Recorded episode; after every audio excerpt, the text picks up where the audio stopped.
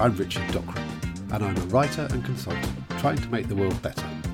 I run the fundraising and social change agency Changestar, and am the founder of the not-for-profit Life Squared. In this podcast series, I talk to people who are making the world better, not just those tackling big issues at a global scale, but also those working at a local level or in less obvious areas too, from academia to teaching. The aim is not to explore people's personal stories, as there are plenty of other podcasts that do this. Instead, I want to find out more about the issues that these people are working on, how they approach them, and why they matter. In the end, I want to show the extraordinary range of different ways in which people are trying to make things better. My conversation in this podcast is with Andrew Copson. Andrew is the Chief Executive of Humanists U K, a charity seeking a tolerant world where rational thinking and kindness prevail. Andrew has been a leading voice in the humanist movement for many years and has contributed to a lot of important political and social campaigns in the U K and beyond, from those fighting discrimination and injustice through to initiatives to help people get the emotional support they need at critical moments in life. I've worked with Andrew on various projects over the years, including developing some of Humanists U K's publications on the big questions of life and conducting some big strategic reviews of their work. I interviewed Andrew at the Humanists U K offices. He's always a fascinating person to speak to, so I hope you enjoy our conversation. Here it is, and I'll be back with you at the end to reflect on a few things from it.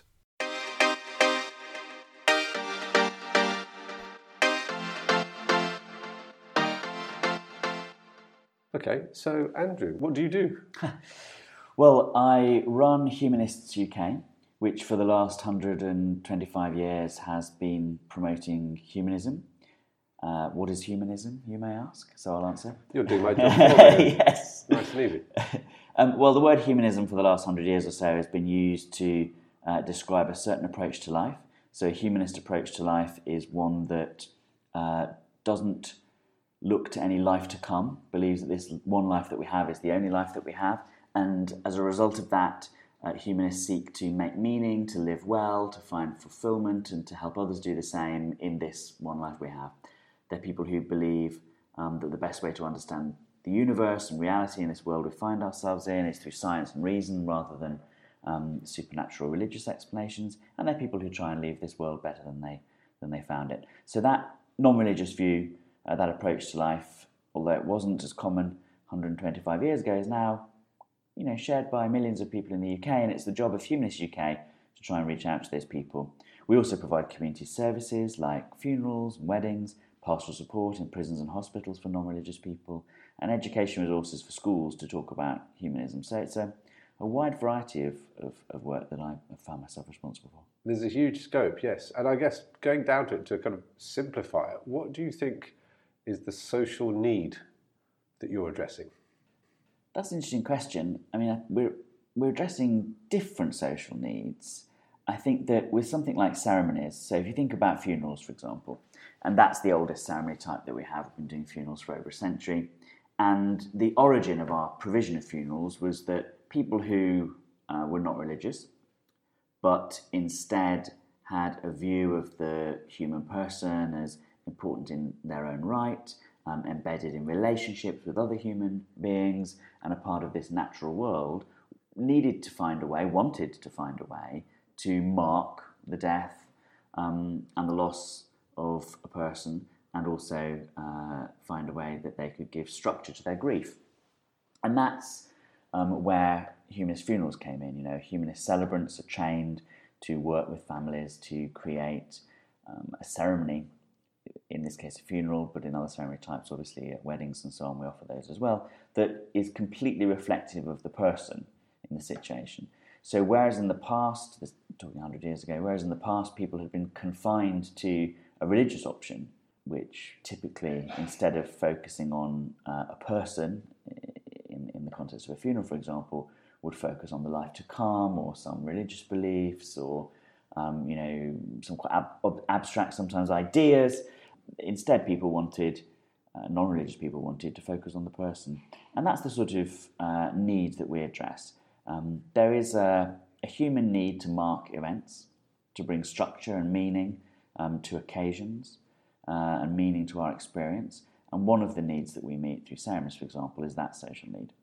And then other social needs we meet um, through the promotion of humanism itself, I suppose, uh, we try to meet the need that people have for a framework to make sense of their lives. So do you think that that is absent in modern society as religion has moved to the borders? I don't think it's absent, actually. I think that we're all of us inescapably making meaning all the time uh, in our minds. Um, and, you know, most people uh, do it perfectly well. And I actually don't think that religion has had much of an influence on that in the last couple of hundred years. I think that, you know, most ordinary people um, have not typically in the past resorted to religious um, frameworks to make sense of, of their life. But I do think that there is a value in being able to draw on uh, people who have thought about this a lot. So I, I think that the, the value that we might add to people's meaning-making is that we offer them access to the humanist tradition, which contains, of course, many great thinkers um, in Britain, from Bertrand Russell to George Eliot to Ian Forster to, you know, Clement Attlee was a humanist for every flavour of your of your choice. Um, we you know, offer access to that tradition of thought, Um, by reflecting on what other people have thought about these big questions confronting humanity. We can often give fodder to our own meaning-making. Um, but I think that that's a supportive role. I wouldn't like to pretend that people who don't have access to Humanists U K are not making any meaning. Right. And could you, I mean, so there, I think, I mean, as you know, I think this is an incredibly interesting area. Yes. Can we unpack a little bit, maybe some of the areas of life or some of the questions you think it's humanists perhaps a, a best place to help people answer and help people explore? Not You're not necessarily trying to give people answers, but you're no. helping them to actually explore those. What what sort of areas? Well, the sort of areas that people come to us to, to ask about, um, because you know people do do that, and our provision is guided by the, the requests for help that people make to us. The most common one um, is people who want uh, directing towards resources that will help them talk to their children. That's interesting. About uh, about these questions. And I think this throws into relief, actually, the value in, in explicitly thinking about these questions for yourself, not just sort of observing that you're doing okay morally and you know, you're sort of making sense of life, so just carry on. Um, because if we all live that way sort of implicitly, and most of us do, um, nonetheless, when a little interrogator asks us, starts asking us difficult questions, I'm thinking of a child now, mm, um, you can mm. sometimes find yourself a little bit vulnerable and unable to provide the answers that you sort of you know, have been living by all this time, but haven't quite, um, uh, you know, put into words. But also the answers that you thought you had completely nailed down. You know, I've I've, I've got to yes. forty-seven, I'm absolutely fine. But then when you're challenged on it, you think, oh my goodness, hang yeah. on, I haven't got a coherent, particularly coherent set of views. Exactly. I, I'm making this up on the fly. Yes, and that's how people can feel. They can feel um, that their their worldview, their their approach to these questions is somehow incoherent, or second best, or even worse, if they had a religious upbringing, they might sort of secretly in the back of their minds think that their views now, although they no longer have religious beliefs, are somehow dependent on or parasitic on the religion they were brought up with. So even though they have a perfectly good grounding um, for their morals now, they don't, they haven't quite made those links. And so that's that's giving people not just resources to think about their own ideas, but also a certain confidence in their in mm. their in their views, an ability to think about and to explain and to justify them. What sort of topics are parents you know, asking you for it, to help open it, with kids? Yeah, it's typ- it's typically the, the the obvious ones that about you know fairness and morality and uh, and justice and so on, but also a lot of the parents who contact us have need ways to try and explain respect for other people. So typically what will happen is their children have gone to school and there's been some sort of religious worship or something, and they mm-hmm. don't know how to handle um, the discussions that their children have brought back home. Like, for example, trying to explain to a child that you know you should li- you should listen to and believe the teacher when they're talking about history, but not necessarily when they're talking about Jesus, is actually quite a difficult wow, conceptually okay. difficult to navigate. You know, yes. And then um, uh, if you know the child then asks, well, why why do we Um, why do we do this thing, or why are we good, or why do we, you know, give? Trying to explain the moral basis to that um, when sometimes a child has, um, at school, been told that the moral basis of that is something religious, or you know, is is a is the example of Jesus or whatever, is difficult. So it's it's kind of how to. On the face of it, it sounds like how to navigate the world of values, but actually it sounds it's deeper than that, isn't it? It's about how to navigate the world of ideas and perhaps to think critically about those things. It's about that emerging skill. Yeah, values, ideas, and also identity as well, and the way that those three link together, I think, is, is exactly what it's about. And that's quite nebulous. I mean, in the end, you end up often, if you find yourself in a position of an organisation trying to give answers to people, and people typically want quick answers, they don't want to sit down and engage with fourteen volumes of Bertrand Russell or Margaret Knight or something in order to have their question answered. You sort of take a frequently asked questions approach, and, and that can be a little bit limiting sometimes, but then most people don't have much time to, to, to think about it. So that's one of the main things that we do. And then in the, in the last year, as you know, because you've been writing some of them, um, we, we've have tried to give more resources online at sort of a greater length, to, to, touching on a greater range of questions. Just going back to the comment you were saying about it being parents that are com- coming to you and saying, how do yes. I handle this? Um, does that suggest that perhaps there's not enough of this being done in schools as well? So to embed some of the skills of whether it's thinking about values, critical thinking, or some of these other areas? Yes, I think so. I think that the, the pendulum goes back and forth on this, and I think one of the problems in, in England particularly is that there, there there are no really good sort of centrally provided resources. About ten years ago, there was a programme called Social and Emotional Aspects of Learning, which produced great curriculum resources, um, but also good resources for assemblies, you know, that would help with um, moral development and social development of children. And I think that that's still a gap um, for mm. us. You know, it's still a gap in primary school training, teacher training. Because um, Humanists U K does some education work, doesn't yeah. it? But not, but not in that. No, area. not not directly. I mean, so we do we do a lot of resources about humanist approaches to, to life and to moral questions and to questions of belief, and they typically get used in, you know, religious education lessons in school, which is where strangely sort of humanism gets taught about. And we we do produce some resources for the wider personal and social development of young people. But, you know, the curriculum is so squeezed these days, and there's such an emphasis on knowledge subjects, if you can call them that, that those aspects, equally important aspects of children's development, can get squeezed out. So I do think that the need there is very great. I mean, there are lots of programmes, of course, that go around schools and run in schools and do, uh, you know, trying to sort of plug that gap. But there isn't really a, a central approach, and I think there, there, there should be. Can you give us an idea of what the the achievements are that you're most proud of? Because you've been at Humanists U K for over a decade now, is that right? It's, As it's chief exec, just a few weeks under a decade. Yeah, yeah, yeah, yeah. I thought it was something like that. Yeah, yeah, that's so, right. So yeah, well, what what yeah, what would you say? I mean, not yeah, not just at Humanists U K. You've been working on humanism for, for most of your adult life, I guess. Uh, what what would you say are some of the you know the, the biggest achievements you're most proud of in terms of the impact they've had? Well, I think that there are certain sort of policy achievements, you know, that you you you uh, you, you make um, in lobbying. A lot of the work that we do, which I haven't mentioned so far, actually, is is political advocacy work with parliamentarians or with government. Um, and so there's some sort of changes that you can point to there. Like, for example, I uh, successfully had the law changed to um, stop faith schools from being able to expel pupils if they um, were non-religious. Well, there you go. That's a small thing, but a big thing mm. um, in consequences. But that's not the sort of work that really brings you face-to-face with the human impact of, of these things. I think probably the programme that um, does that most is the Pastoral Support Programme in prisons and hospitals. So up until about the late nineteen fifties, um, Humanists U K, which was not called Humanists U K then, but our, the, the organisation under its name then, had quite an extensive programme of uh, counselling. In fact, um, Uh, we pioneered non-directive counselling in the U K.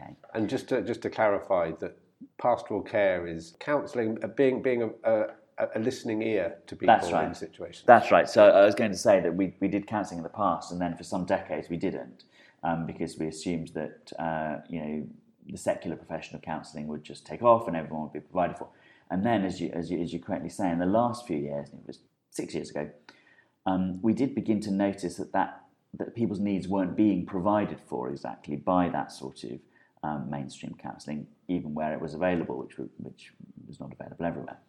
And that there was something that people needed, which was a sort of less than a counsellor, but more than a friend, listening ear, sort of pastoral um, support, especially in prisons and hospitals, where we noticed the need for non-religious people because religious people had access to chaplains.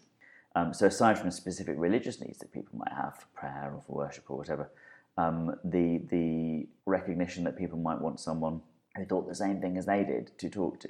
You know, and when we were doing the focus groups um, to set up this scheme, that was really what came across. There were people who, you know, guy in prison, his grandmother died, um, he couldn't go to her funeral, um, obviously he was in prison, there weren't enough staff for any sort of release or whatever, and he wanted someone to talk to who understood how he felt about his grandmother's death, right? And he didn't think that she was going on or was living again in some other place. He thought that was, he'd lost his last chance to see her both, and she was ill, um, but also to pay his respects to her at that final moment, you know, and, and there was a finality about that that he said to us in the focus group he didn't really think the chaplain could understand.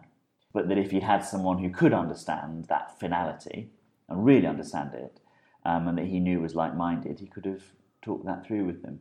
And of course, in hospital, there's just as many, uh, you know, if not more, cases of personal um, grief and uh, emotional disturbance that need talking through. So that's the introduction of that scheme, which was scoped out and then piloted and then introduced. I think is probably one of the things that I'm proudest of in, in, in the ten years. Um, and now we're in a fifth of prisons and over half the uh, N H S trusts in England and Wales. So, and it's growing all the time. Wow. So I think I'm pleased about that. Um, mainly my last ten years have been about growth. It's been sort of scaling up things that have worked, like school programmes. Like we're one of the largest school speaker programmes in the country. So things like that I'm quite proud of. And I was going to just, to, sorry to interrupt you, but just on that, so in, in the schools programme, the speakers yes. in schools, what impact do you think you're having for the kids there? So what what social value is that adding that they might not otherwise have? I mean, impact, who knows? you can never tell with well, you can never tell with most things. One area, yeah, yeah, exactly. But with children especially. In terms of what it could be adding or should be adding. yeah, in principle.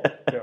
I think it does two things. I think, first of all, there are work about humanism in schools Um, does the same thing as any work about humanism does in society, in that it reaches out to people who um, may have this worldview, um, but they don't know that it has a name, you know, um, and gives them confidence and resources and the facility to think about those ideas um, and to realise that they're coherent and well-founded and understand that, you know, they have a, even a good heritage and that many millions of people have shared them both today and over time, and some of the people who've made the best greatest contributions to human welfare and flourishing over the existence of our species have had these beliefs. So, I mean, you know, when children in that position, they would benefit from access to those ideas uh, in the same way that anyone in society would. And I suppose there's then a second benefit to children who don't have those ideas, who nonetheless can test their own uh, assumptions and beliefs against those ideas, because, of course, it's always good to learn about things that are different from your own ideas, and your ideas might change. Um, as a result, although that isn't a, a purpose of, of Humanists U K, interestingly. I mean, um, our audience is the non-religious. We don't direct ourselves towards religious people and attempt to change their minds. Right. Our, the, the, the premise of our work, the foundation of our work, is the assumption that there is a large constituency in this country of people with humanist beliefs and values, and that our job is to connect with them rather than to convince others that they ought to adopt those beliefs and values. And if you look at the polling data in this country, about a quarter of people, twenty-five percent, which is about half the non-religious, have basic humanist beliefs and values, um, but only six percent of people identify as humanist, non-religious and humanist. And so, to some extent, part of our work is closing that gap between the twenty-five percent and the six percent to, to make people realise who have these beliefs and values that, you know, there is a word for it. To stand, yes, to stand back and identify with it somehow. Exactly. And I, th- I think that leads on to the, the next question quite well, in that from the things that you've talked about so far, you know, it seems that the organisation has some quite sort of profound impacts on people's lives. It's dealing with some of the some of the biggest issues that we face, like you said, big questions of life, but also grief and identity and all these things. And yet, one of the challenges, perhaps, for it is that for many people, these things can be taught, thought of as very abstract and highfalutin if they're not yeah. connected with their daily lives. Do you, do you have an approach, or does Humanists U K have an approach to how you kind of connect with people to make them realise how central these are to their lives, and actually they do do these things anyway? Well, people, of course, I mean, the, the, the time there are times at which our community services come into contact for people. with people when they need it, you know, so our celebrants who obviously are working with, you know, tens of thousands of families in grief um, after a death, or sometimes with people who are dying, who are planning their own uh, funerals, and people at times of celebration, like marriage or the birth of a child, um, or the adoption of a child, um, people uh, who are deprived of their liberty in prison, or soon to be maybe deprived of their lives in hospitals, or suffering deprivation in some other way that they need um, to work through. And then our programs that work with people who've um, left different religions, and we have peer support communities and um, other sorts of uh, emotional and moral support for people who've left, especially high control religions. All of those community services, as well as the education work, of course, bring us into contact with people in uh, some of the most important moments, the most significant moments of their lives.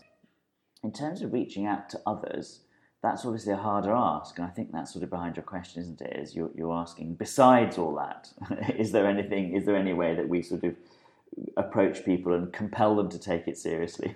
But, but I guess... Uh, yes, that is, I don't know how yeah. we'll do that. I mean, you know, to some extent, we're here um, outside of the community services, which includes education, which is big, you know, division.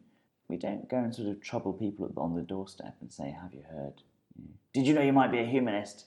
I think it's more about how do you how do you articulate the work and its importance to make it relevant to people in their daily lives? Because clearly, clearly, oh, when, clearly when you're having face-to-face contact with people, like you're providing some sort of services within a hospital, people clearly need that. You know, your grandmother's dying and you're talking to your humanist uh, chaplain. Clearly, you're getting a massive amount of value from that. You can see how that's relevant to your life. But then when you're looking at sort of the broader areas of it, how can you make those connect with people's day-to-day issues and concerns? Well, obviously, a lot of people do look for resources online, and we, we are starting to grow our provision there. Um, increasingly, we're starting to invest in local connections, you know, community groups. We've had a pilot last year of five new, they're called branches internally, but they're not called branches externally, so they're more like communities externally in places like Liverpool and Chester. And, and then in the next year, we're running another five. Um, and th- those groups have been very interesting because they've brought people together, and they've brought people together with, you know, different purposes. So there's definitely been an element of personal development for people that they've wanted to learn more about their own beliefs and values, and you know, develop as people. And then, but there's also been a the provision of like-minded fellowship, so there's been a genuine sort of group community aspect to it.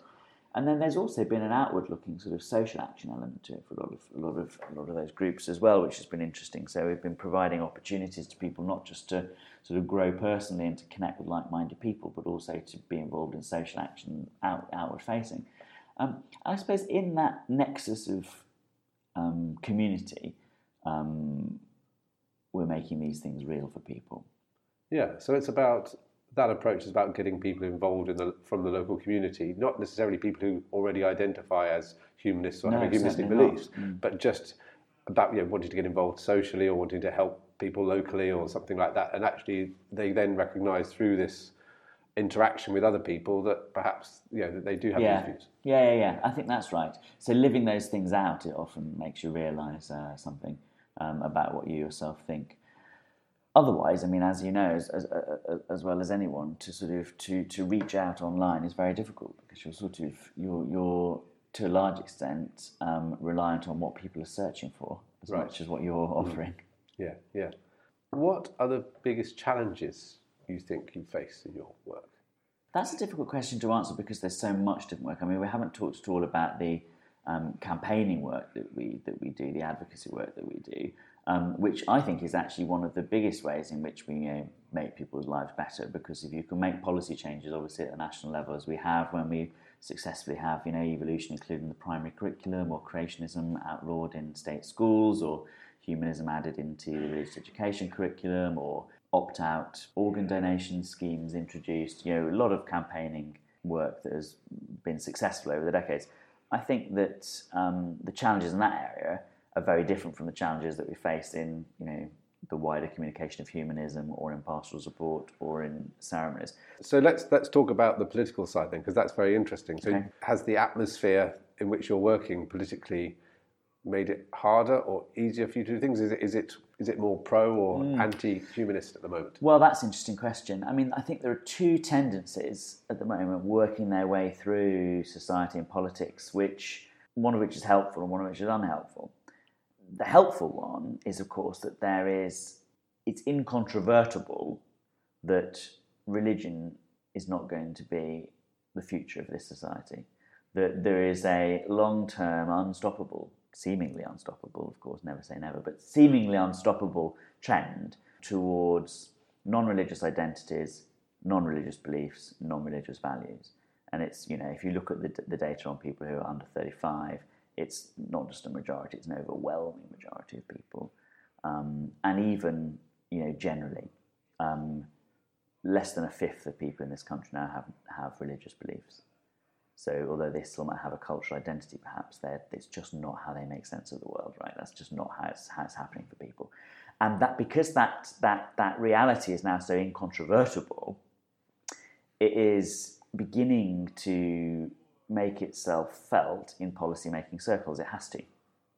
So an increasing uh, number of uh, political and civil society audiences are interested in working out how they respond to that, you know, growing um, non-religious segment in the population. And that's a positive trend. Hmm. Because although we don't and would never um, claim to represent in any sense all, all those non-religious people, we are one of the few organisations, perhaps the only organisation, um, that has a genuinely expert research and policy base about them. Right. Right, so right. I mean, we we know um, we know the non-religious uh, in, in in in data um, in terms of their practices. We do provide a large number of their funerals and weddings. Um, you know, as you may know, or you, your listeners may know, um, in Scotland now, for example, um, there are more legal humanist marriages than there are any of the religious marriages. So I mean, it's it's and those people aren't members of a humanist organisation. Those people who are marrying or having our funerals or whatever are just non-religious people making use of our service. So we do know the non-religious. And so that, that has helped our work in that an increasing number of policy audiences and civil society organisations and other stakeholders um, are open to our involvement and our expertise. So that's a positive trend. So that's that's and the plus side. That's the plus side. Um, the negative side, I think, is a... Is a, I think of it as a malaise, but I'm trying to find a more neutral word, uh, uh, a tendency um, in society at the moment now as well to sort of be a bit inward-looking and a bit closed down. And I think that some of the political manifestations of that are sort of, you know, increased nationalism and tribalism and anti-cosmopolitanism.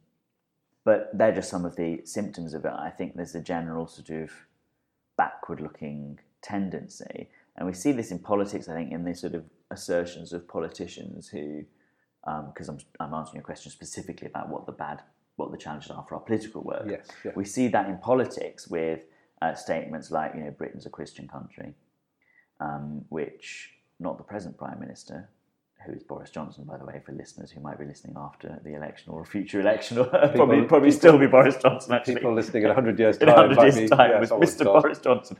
Um, Not he hasn't said it's a Christian country. I think he probably thinks it isn't, actually. But his predecessor and her predecessor both made quite a bit of hay out of talking about the U K as a Christian country. And that rhetoric, I think, speaks of uh, an underlying tendency of backward-lookingness, of sort of an attempt to retrench, you know, ironically, something that can't be defended because it isn't it isn't coming back. Is it um, part of a general sort of battening up the hatches back to traditional values almost? I think, yes, traditional values is a good way of thinking about it, actually, because I think it is a global trend. And the, the language of traditional values, which you see now everywhere, from India to Russia to China, um, the language of traditional values to try and stem the tide of freedom and secularization and um, global connectedness is definitely a common theme. So yeah, that's a good a good a good way of looking at it, and that's negative for our work. Absolutely, because yeah. Our work is based on common humanity, um, a certain you know, an acceptance of the interconnectedness of human people, uh, an anti-tribalism, and concepts of freedom and fairness and justice that are you know entirely um, secular social constructs. And so things that move against those principles also tend to prevent our work from being as successful as it should be. I think one thing as well about the uh, the traditionalism is that you know, it was almost a fear of modernity, yeah. A fear of the world moving on and accepting it as it is. And yeah. I think that's what perhaps humanism is very good at, of saying, well, take the world as it is and try and find what the reality is that you're living in. And we do move on. And I mean, we are, we have always been ahead of the curve in, in, in, in, the, in, in that's true, and quite avant-garde. I mean, some of the things that we were advocating in the sixties, you know, are only now happening, like same-sex marriage or divorce law liberalisation, or you know stuff with human tissues or abortion law reform and so on. Um, and I think humanists have, will have a tendency, I think, to be forward-looking because there is a certain optimism that comes with confidence in humanity. You know, Um, and I think that that tends to carry you forward rather than make you look backwards. Would you say there's an obvious sort of political position that the organisation has? Well, Bertrand Russell used to say that, you know, one of the... In fact, he went so far as to say that one of the main constituents of humanism was a certain liberalism. Conventionally, people say that, you know, humanism is something about morality. I, you know, think it comes from human beings and social instincts rather than outside. Something about meaning.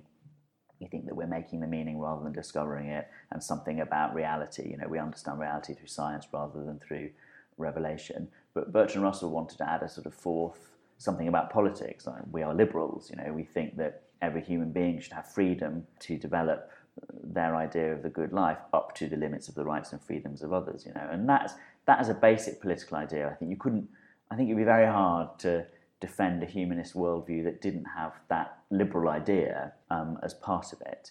But that minimal liberalism is actually shared by a large number of political ideologies. I mean, you could be a a member of the Conservative Party and believe that. You could be a true. member of the Labour or the Liberal Democrat parties and believe that. That goes across the liberalism. mainstream political spectrum, doesn't it? That sense country, of yeah. broad liberalism. Yeah. yeah, it does.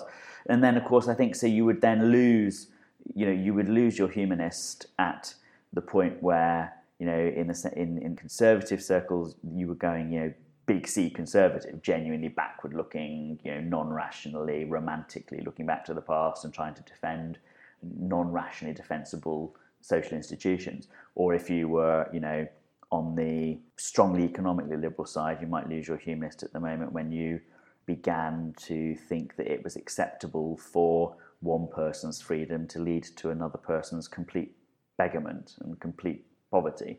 And you might lose your humanist on the on the um, uh, on the left wing side, I suppose, when on the Labour side, when that started to move into, you know, state control over your life, you know, the, a reduction in freedom. But I think within the, the main political ideological spectrums of, of at least our country and, and probably the broader Western world at the moment, you know, you find a comfortable humanist position um, within those three uh, spectrums. But then if, if they move in either of those three directions, as, I, as I've said, towards a sort of extreme economic liberalism or an extreme state control or an extreme um, romantic conservatism, that's when you'd fall away, I think, with the humanist. This is, I suppose, the big question looking forward. Where do you see Humanists U K in the next ten years? That's the sort of question where I ought to be able to give an inspirational answer, but I don't... This is, this is your big finale, Andrew, This, this is the last, yeah, I know, the the the, the, the, the, the, the finale. But I genuinely think that, that Humanists U K at the moment has um, got most things right, and it's a it's a case of scaling it up. I think that in pastoral support, you know, we should be in every every patient and every prisoner should have access to our pastoral support. Um, our ceremonies should be more widely available than they are. You know, every school pupil should be learning um, about humanism. Um, every person in, in need from a extreme religion that they've left should be able to access our support. You know, that's what I I, I, I think. And of course, we should be able to achieve all of our public policy aims, which will take, you know, at least another thirty years. I think though that the the area where we're not Um, as strong as we as we should be is in that difficult area that you pointed out earlier in our conversation of reaching people in their lives and, and bringing them into active contact um, with this way of looking at the world that is life enhancing. You know, you live a better life with eyes open, able to think about Um, your values and the source of them, not obsessively, you know, not to the extent that you got you build some grand theoretical narrative and forget about living, but, you know, coherently. And I think that our challenge in the coming years, but hopefully one that we will meet, will be finding vehicles for achieving that. You know, putting people in in, in contact with their own beliefs and values, but through the medium of learning more about humanism, I think is the difficult nut to crack. And I don't think that that's straightforward for any organisational movement that wants to talk about an idea. I mean, right up until the nineteen fifties, um, we as an organisation had a congregational model of trying to reach people in that way. You know, we ran literal sort of um, secular churches, you know, ethical chapels they were called. Um, that doesn't work. Um, what, what, what are the analogues uh, today for that? I suppose that we'll end up doing more online. Although I think the local groups hold a, a source of success in this area as well. What would you say was the vision of the world you would like to see? That's a strange question, you know. I think for a humanist, I think humanists have to be, to some extent, uh, pragmatic as well as visionary, and understand that, you know, you, there's no such thing as utopia, um, and a perfect world will never be. Um, I'd like to see a fairer world, a, f- a world where people are more free, a more equitable world, um, and a world where people are more optimistic. And I think I'd like to see a world where people understood the essential unity of humanity in a way that they don't today, um, and that we might even be moving uh, away from today. That would be a better world, but there'll never be a perfect one.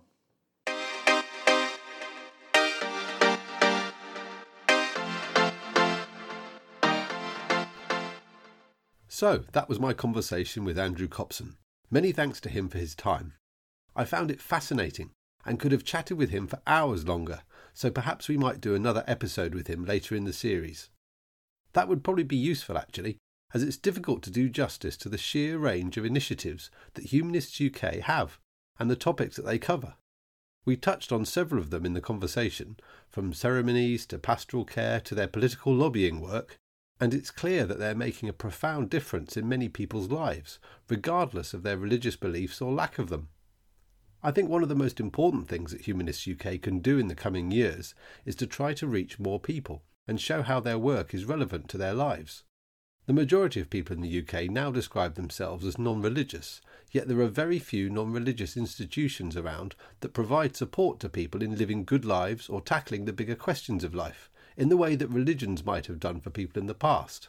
This type of public outreach work is critical in helping people live happier, better informed and kinder lives, as well as in building a better society generally. I think Humanists U K has an important role to play here, alongside organisations like the not-for-profit I founded to help people live wiser, more fulfilled lives, called Life Squared. However it chooses to move forward from now, I think the work of Humanists U K is only going to get more important in the future. Anyway, thanks for listening, and I hope you enjoyed this podcast. Please like and subscribe to it, and share it with people you know. I'll be back soon with another one. See you then.